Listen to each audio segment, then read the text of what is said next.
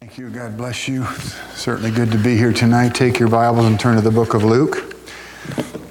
The book of Luke. Good to see you. Rudy, I guess 40, 45 years we, we first met. And uh, now we're both old men. God's been good to him, He's been good to us. Keep praying for our country. I, I pray for the salvation of. Uh, uh, The president, President Biden elect and Kamala Harris and Donald Trump, we need to pray for their salvation. As, as we said, Michael Pence is a Christian, but remember our commission is not to get involved in political arguments, but to witness for Jesus. Amen?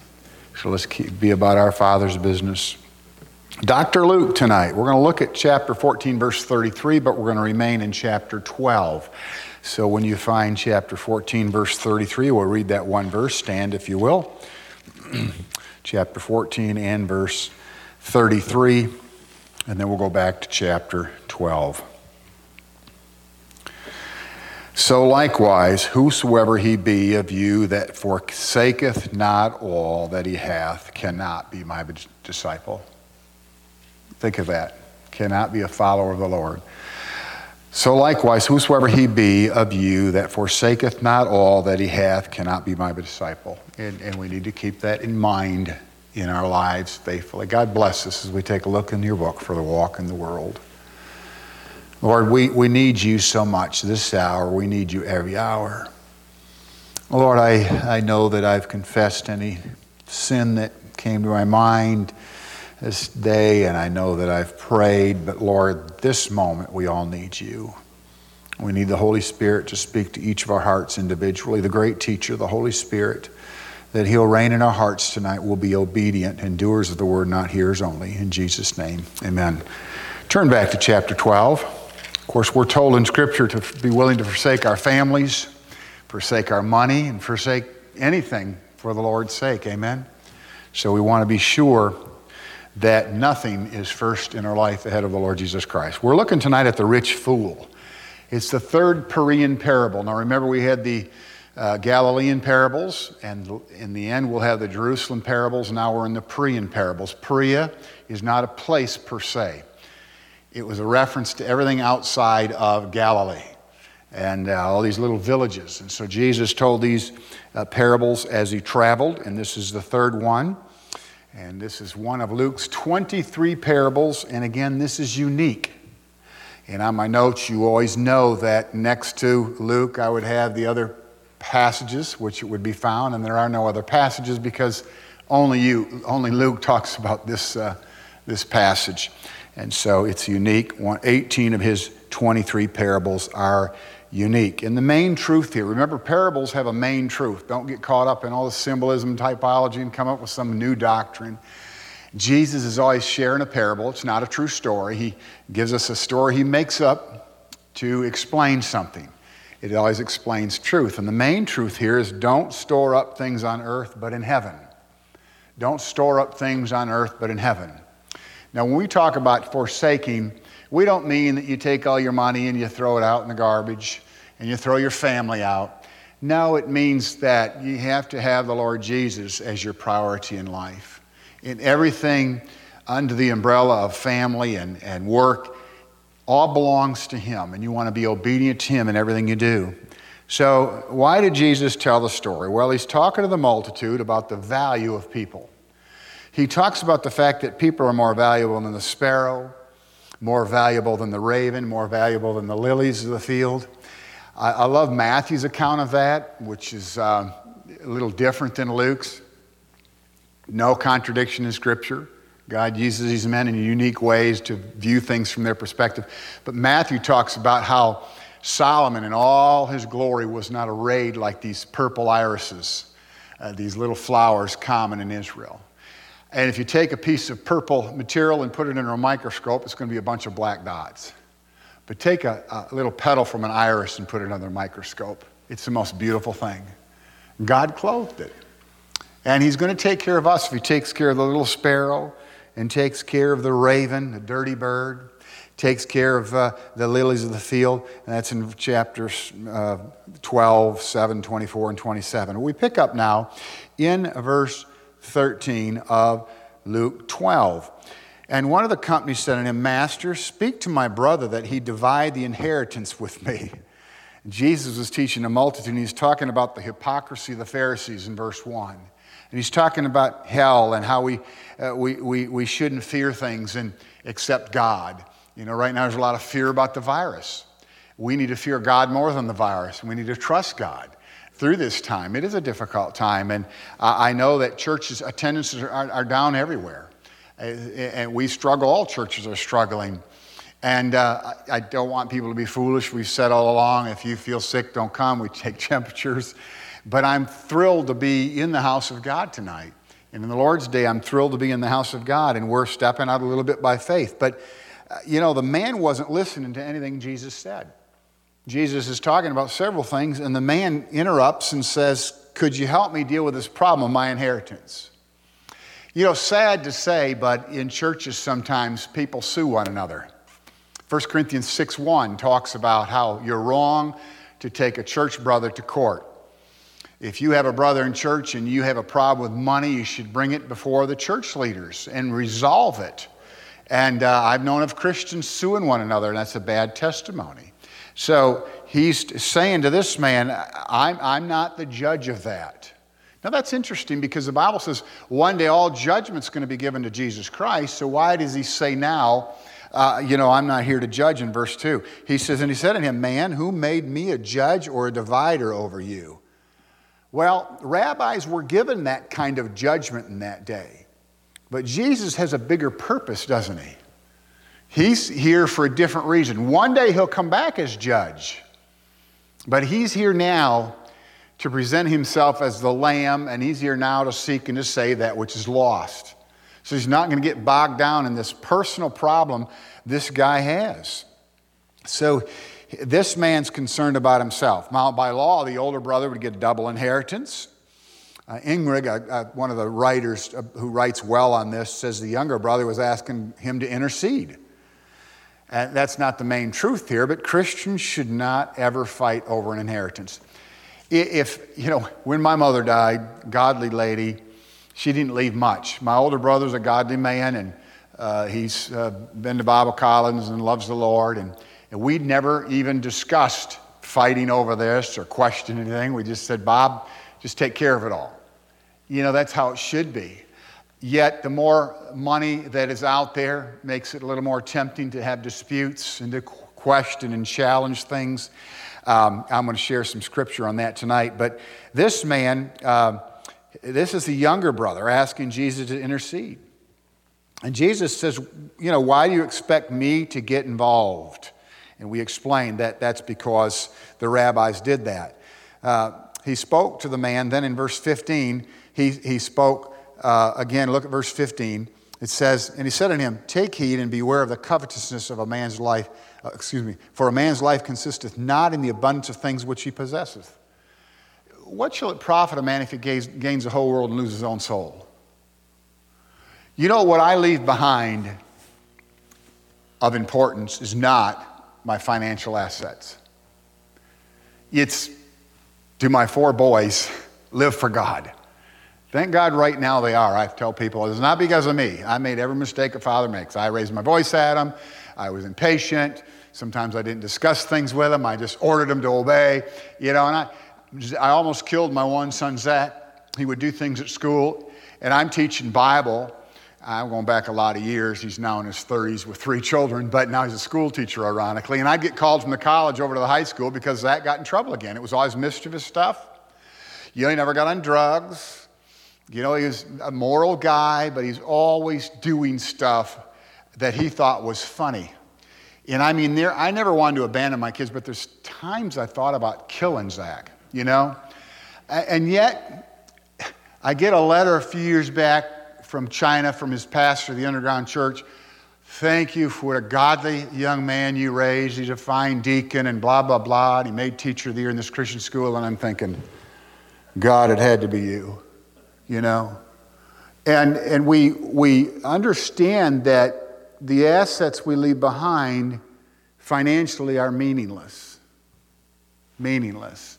What we leave behind is our testimony, our children, our grandchildren. And those things matter. Those things matter. And the other things don't. Um, notice in verse 16. Uh, we'll look at verse uh, 16, and you have the notes. But he, he spoke in a parable now. He's going to tell this story to illustrate a truth. It's not a true story. The word parable, we've explained, means to throw alongside of. He said, The ground of a certain rich man brought forth plentiful. And he thought within himself, saying, What shall I do because I have no room where to bestow my goods? And the story goes on to say he built bigger barns and bigger barns. You know, he just he had so much grain and so much product that he just had to have bigger storehouses. So we have to evaluate Scripture carefully. Matthew talks about laying up for yourself treasure in heaven as well. Similar passage as this, but not a parable. And we realize that laying up treasure in heaven is, is very important because Scripture talks about it several times. How do we do that? We give, and we give cheerfully. The Greek word there, translated cheerful, is the word hilarion. We get our word hilarious from it. We give hilariously. That's how we invest in heaven. Missions, your church, helping people, be a cheerful giver. Don't have cirrhosis of the giver. Okay? Be cheerful about it. Love giving. And I know some of the greatest times of my life were giving. I can tell you stories about receiving. I mean, but giving is always such a fulfillment and a thrill in your life to be able to help somebody. But we're not supposed to brag on that. We're supposed to kind of keep that secret, aren't we? But let me tell you, on the receiving end, I've been blessed as well. And I know that God has blessed people over the years to do things for me. I was telling Lloyd tonight, we were out visiting, and I said, the first meeting Mary and I had, I was just, I, I mean, I don't know how in the world God ever used me to start a church because I was still rough around all edges, you know. 20 something years old, I was getting ready to go to Panama to start a church in the Canal Zone, and thank God my father in law was there to help me out. But we jumped on a little Mazda with a little bit of gas in it, about a half a tank, and we had our baby in the back, Jeremy, who's now 38 or 9. And uh, we had a half a tank, and I said, Well, let's just go by faith. We didn't have any money. So we prayed, and we're getting ready to back out. And a lady from our church pulls in behind us and said, The Lord laid it in my heart to give you guys $20. She said, Y'all, not you guys. And she gave us $20. And I thought, wow, that, that is something that the Lord woke her up, and she's at my house at 7 in the morning. I knew that's God's blessing. But I'm still an idiot because I shouldn't take a trip without having some money anyway. You know, that was just, I'd learned so much about faith over the years. By my senior year, I really believed it, and thank God I did because I stepped out by faith. We didn't have anything to eat. We couldn't pay our bills. We lived on potatoes and whatever in our little trailer on Tree and Sky Mobile Home Park. So we jump in the car and we're driving to Atlanta. We figure it out. Our, about $5 or $7 would fill our little Mazda up back then. We thought we have enough money to stop and get a meal, and we get to Tampa for our first meeting. Well, 100 miles north of Tampa, we miscalculated. We ran out of money. We ran out of gas. There we are on I 75 with nothing. You know, bad grammar, without anything. And we just prayed, and uh, I thought, well, you know, uh, here we are. No money, no gas, no gas can. At that time, a semi truck pulls off the side of the road, and the driver gets out so I think, well, I'll go give him a tract. So I grabbed one of my God simple plans and I ran across four lanes of I 75 and walked up to him and said, I, I want to give you this. Maybe you need that. He said, Well, maybe I do. He said, All of a sudden I got sick to my stomach. I don't understand it. Now I feel fine. He said, What are you doing? I said, Well, I ran out of gas. He said, Well, I've got a courtesy can here. It's a five gallon can. I want you to take and go put it in your car. I said, I don't know how to tell you this, but I don't have any money. We're broke. Oh, no, it's a courtesy can, take it. So I put it in my car and we made it to Tampa. That's where it all started. And I realized at that time, he's going to take care of me. And what does Solomon say in the Proverbs? Don't give me so much that I'm rich, but Lord, I don't want to be hungry either. And we like to have a really good life with all this money. But look at the people with an abundance of money. They have more problems than you can imagine. Their kids are fighting. They don't know which investments. They worry about their interest rates and all their valuables. My uncle, who is a wealthy man and a Christian man, gave a lot to the Lord's work, said, Dan, one thing about being wealthy, you worry a lot about your assets. We go on vacation, our house is broken into. We have to have the most expensive alarm, we worry. He said, go down the street to a normal subdivision, they can go on vacation, they can leave their front door unlocked. And you know, it's true. You don't want more than just enough to take care of your needs. And God promises to provide food, fashion, you know, and he, he puts a roof over our house, food, clothing, and shelter. He takes care of us. Excuse my slip of my uh, tongue there for a minute. But uh, here, back to I got off the I got way off the subject. But in verse 16, we find here um, this man's sharing his story. In the beginning, in verse 17, he starts. He, the Bible said, and he thought within himself. You know, he diagnosed his little situation is the word there, and he's an intelligent man, but he's a fool. Did you know people can be very intelligent and be a fool? See, wisdom comes from God. I mean, you're dumber than dirt if you believe we came from monkeys. But there are people with IQs of over 200 that believe that. And yet, I'm an average guy, and I could never believe that. Because God's instilled wisdom in me that He created everything, and that's what His Word says, and I take it by faith. And so here's a man who's smart, but he's foolish. He said, What do I do with all my, my, my, my, my? He says, My, my, my, my, my. And then he has eye trouble. What shall I do? This I will do. I will pull down my barns. I will bestow all my. I will say to my soul, verse 19, he had eye trouble. He had eye trouble. Uh, you know, he was so concerned about his own world and not concerned about anything else. He was a servant to the sin of covetousness and greed. And that's what happens to people who live their lives for money. The Bible says, labor not to be rich. My brother always wanted to be rich. He's a Christian guy, but he wanted to build a big business. And he said, When I, I get my business built, I'm going to give a lot to missions, Dan. And my dad said, Baloney, or malarkey, one of my dad's words, malarkey. And we're at the dinner table, and, and my brother Randy perks up. My dad said, If you're not giving now, you're not going to give when you're rich either. Now, that's not talk, to talk about my brother. He's a good guy and he's, he's in church and all that. But he was a young guy when he said that. Oh, when I get rich, I'll give. If you're not giving now, you're not going to give when the ship comes in. It's just not going to happen. Because your heart has already shown you that you hold on too much. We're born, babies are born like this. It's hard to ever let go. One of the first words babies say after dad dies, is mine. Mine. My two year olds all learned that word mine, mine. You know, we're, we're born with a sinful nature and we're greedy.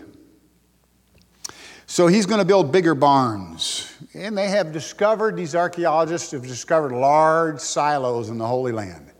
So there were people with a lot. Leviticus 25 23, we're not going to look it up right now for sake of time, but it says everything belongs to God. And that's something we forget. Everything you have belongs to God. And if we obeyed the principles uh, of money in Scripture, we'd be so much happier.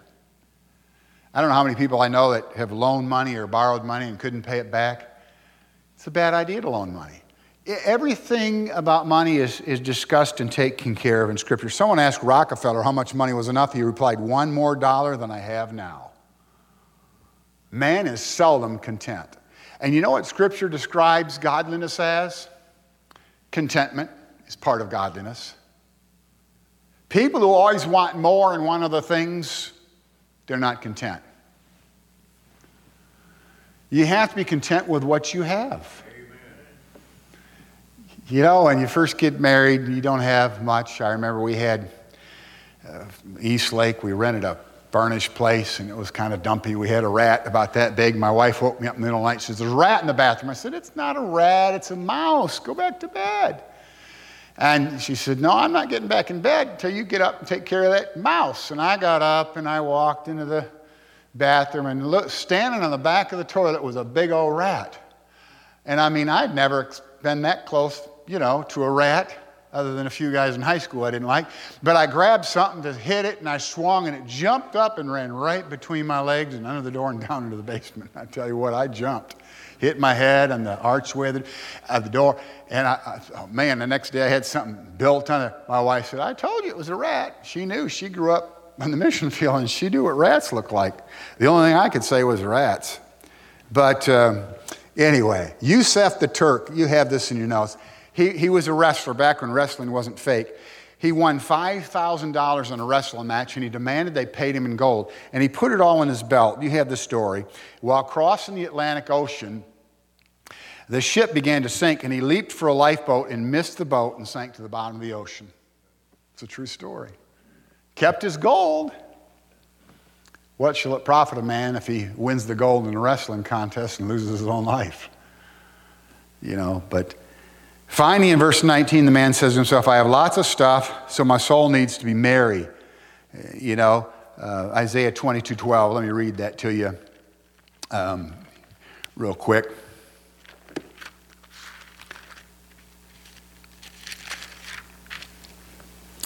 And in that day did the Lord God of hosts call to weeping and to mourning and to baldness and to, I'm reading the wrong verse, 2213. And behold, and behold, says in verse 13, joy and gladness, slaying oxen and killing sheep, eating flesh and drinking wine. Let us eat and drink, for tomorrow we shall die. That is the philosophy of so many people.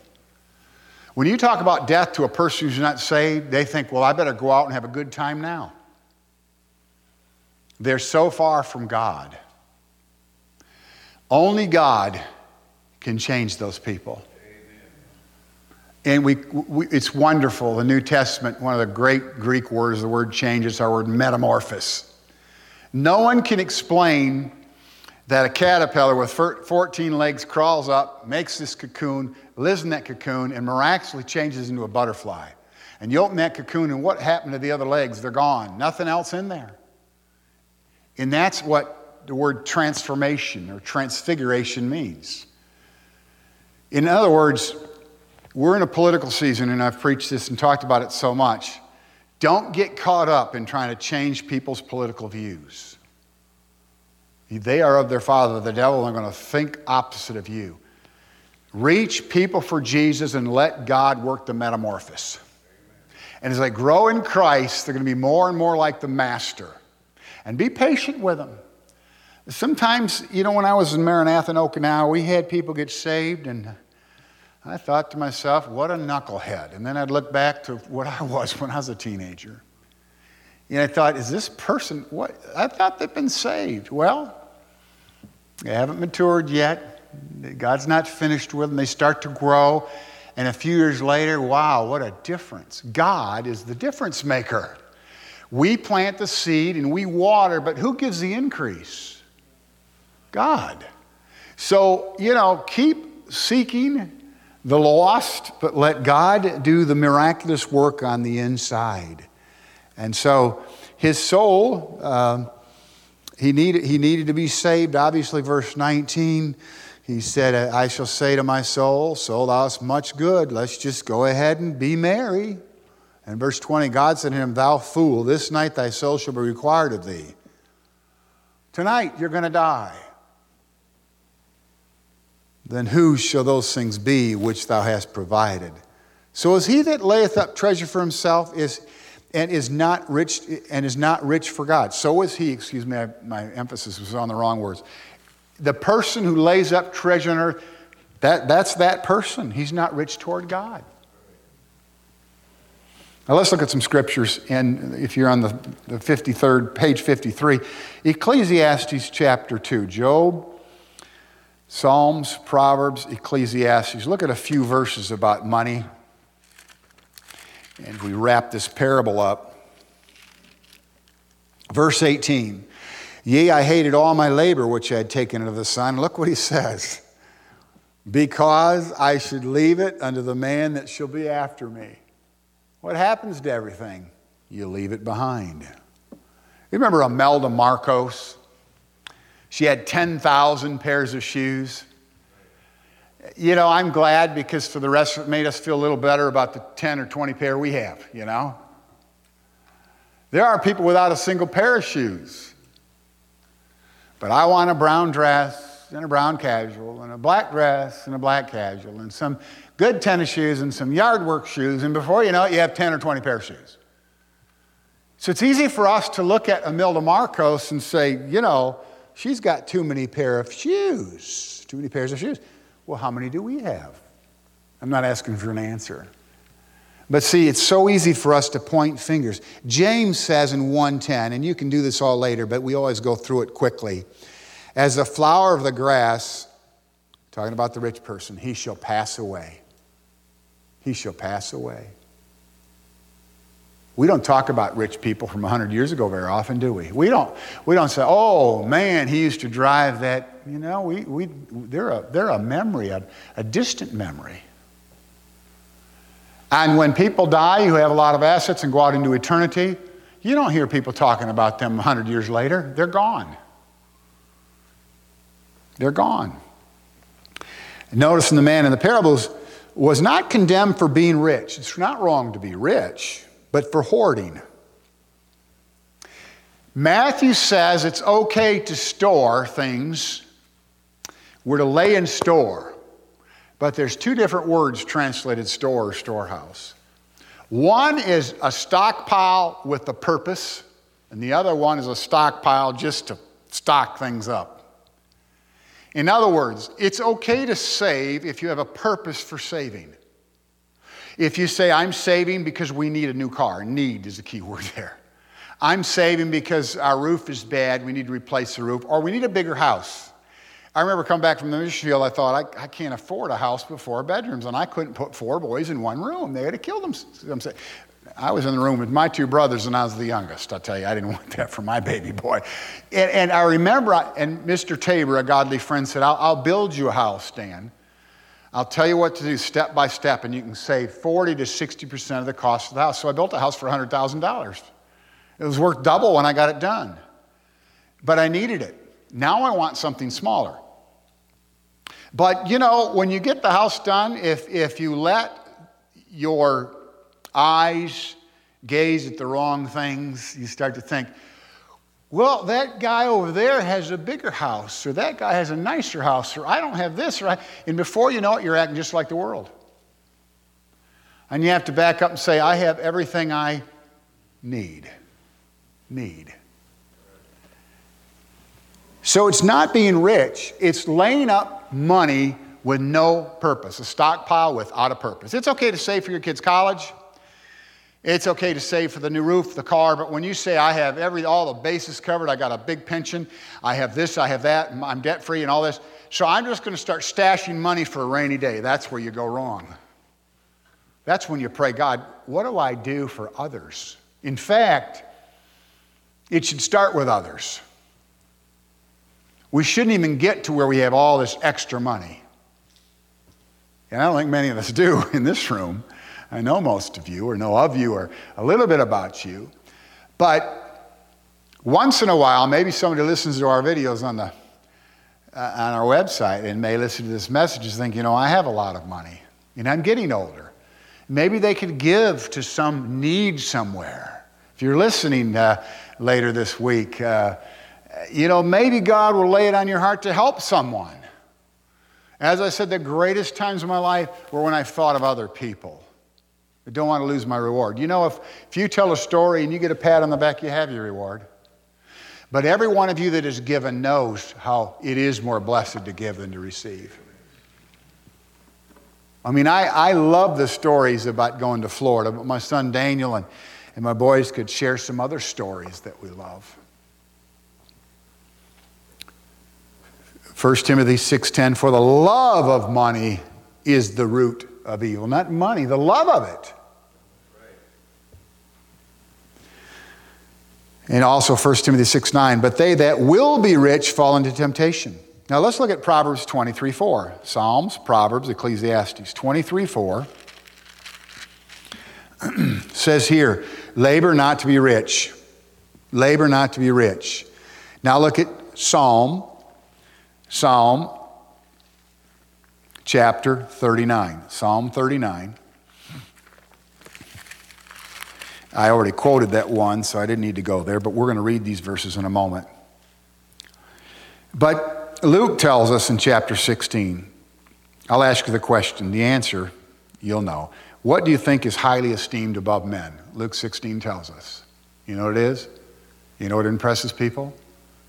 Money. Money. People are impressed by money.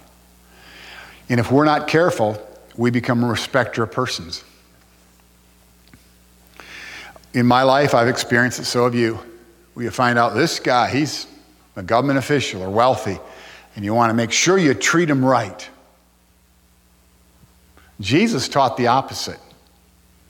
He said, Woe unto you that take the chief seats. You should let the poor come and take these special seats up front. In a Baptist church, you don't worry about that. Very few people sit in the front pew. But back then, it was prestigious to get the front seat. And the rich and the famous took those seats. And Jesus said, Shame on you.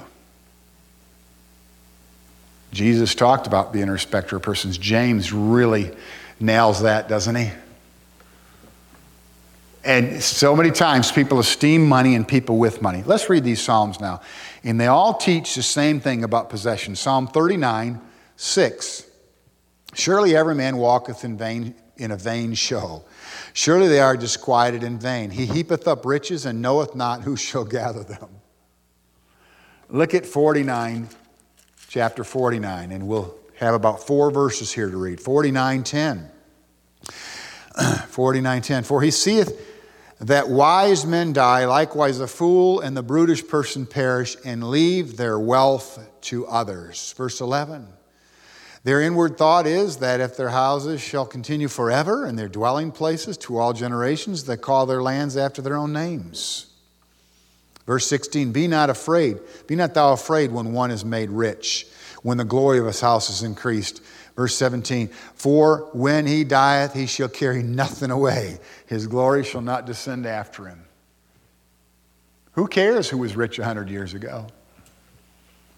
I mean, how old's our world? Maybe 6,000 years. I believe in a young earth. I don't believe in the uh, time between 1, 1, and 2. It, I mean, some believe there's millions of years, years between Genesis 1, 1, and 1, 2. Scofield believes that. I believe in a young earth, as we know it anyway, that earth is 6,000 years old, maybe. I don't know. Don't, don't come up afterwards. That's 5,500, Brother Dan. I, I'm not saying I know that, but I'm saying I'm a young earth guy.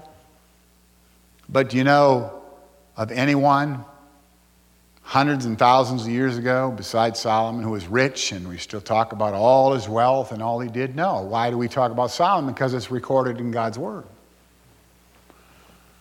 Rich people, they don't leave anything behind, they're a forgotten memory. Who did the psalmist envy according to Psalm 73? He envied the prosperity of the wicked. David said, uh, you know, the psalmist, excuse me, Agar said, Asaph, excuse me, said, Oh, the wicked, they prosper and they live wickedly. And the Bible said, don't envy that. Remember this we are eternal beings.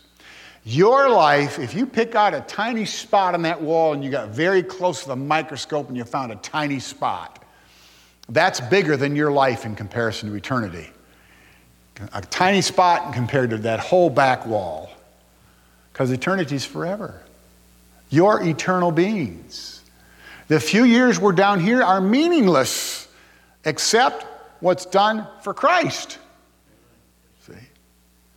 Get an eternal perspective, folks. I know of Christians that have really suffered, and so do you. Some physically, some emotionally. Just suffered and suffered and suffered, and you see them and you cry, and you, it seems so unfair. But you know who's going to be the greatest in the kingdom of heaven? The least of these. So if you feel you've got a raw deal and you don't think it's fair because of all your problems, remember this. The least in this life will be the greatest in that thousand year millennial kingdom. Isn't that something? We're going to be shocked when we get to heaven. I, I love Dr. Robertson. I, I, appreciate that story. He was always gracious with me. Years ago, I was, came home on furlough. We were in Ryan's restaurant, and I was trying to figure out how much we could if we could get drinks with, with our buffet. And the lady said, Your meal's paid for. Who paid for it? That gentleman there. And there's old Dr. Robertson. Yeah, I love that guy. And I believe he's a great evangelist. And it just, he baptized 40,000 people in this area. So I, I have high regard for him. So I'm not saying this to slight him because you know I respect him. We get in heaven, though, we may be shocked. You may not be a mega church pastor. May not be a famous Christian author or a radio speaker. It may be some custodian who's faithful to God all his life, witnessing, living for God, loving people that may be in the front of the line with the rewards, and then he may be the greatest in the kingdom. I know I'm not going to be the greatest in the kingdom. I'll be the low on the low end of the totem pole, you know. I'll be the guy. We won't have to clean restrooms, but I'll, I'll be the least of these servants. And, and so when you feel it's not been fair, I'll pick on Lloyd. He said when he had his stroke, he was upset. And then he had the diagnosis of Parkinson's that really bothered him. But God's going to bless him. In everyone, and Lloyd knows there's so many people that have been through so much, but everyone who suffers is going to be rewarded. That's why James says, Count it all joy. You know, what does it say in Acts 5:41? It talks about, you know, to rejoice that you're considered worthy, and I'm paraphrasing because I can't think it by, by heart, to suffer for his sake, for his name's sake. Do you count it a privilege if somebody ridicules you because you're a Christian? I mean, it's easy in America. It's easy in America. We have an easy road, don't we? you know, we talk about persecution. It may be somebody belittling us.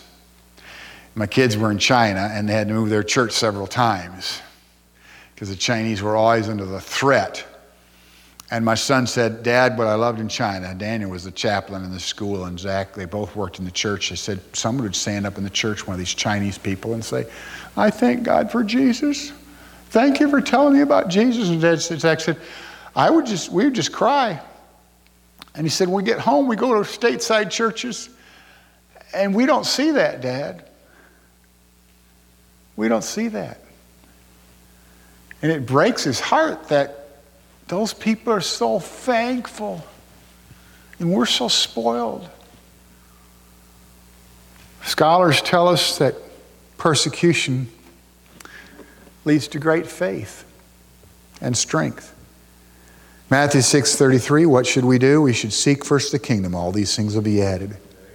Luke 12, 34, for your heart treasures, there your heart will be also. There will your heart be also. Luke 12, 32, excuse me, that was Luke 12, 34.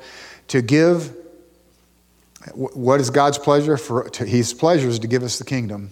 And then we should memorize John 14, 1 and 2. Let not your heart be troubled. Ye believe, ye, ye believe me, oh, let not your heart be troubled. Ye believe in God. Believe also in me. In my Father's house there are many mansions. If it were not so, I would have told you. This life is nothing but a temporary place for us to seek lost people. Heaven is our home. I'm done teaching, and I do preach sometimes, but uh, this is our teaching time. Let's pray. God bless us. Thank you, Lord, for your word. Lord, whenever I get discouraged in trials or whatever is plaguing me, I always get assurance from your word. Thank you for it. Bless us now. Be with those that couldn't make it uh, for whatever reason tonight. I know some aren't here that are normally here, but God, you know what's going on in their life. We ask you to meet their needs. Bless now in Jesus' name. Amen. God bless you.